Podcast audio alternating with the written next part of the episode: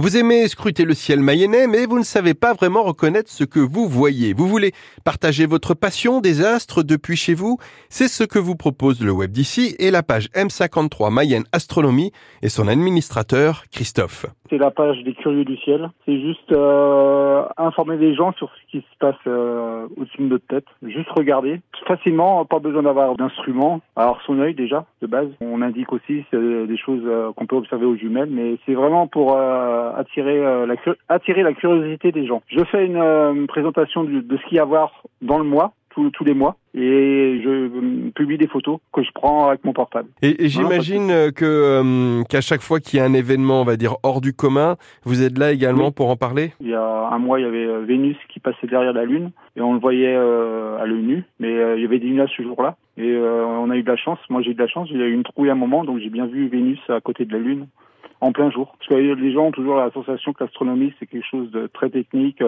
les gars, c'est des professionnels, euh, ils ont des appareils photo euh, très sophistiqués, alors que non, moi, c'est avec mon portable. Christophe est membre du club M53 Astronomie, aujourd'hui rattaché à Mayenne Nature Environnement. C'est à la suite du Covid qu'il a relancé cette page suivie aujourd'hui par plus de 800 personnes.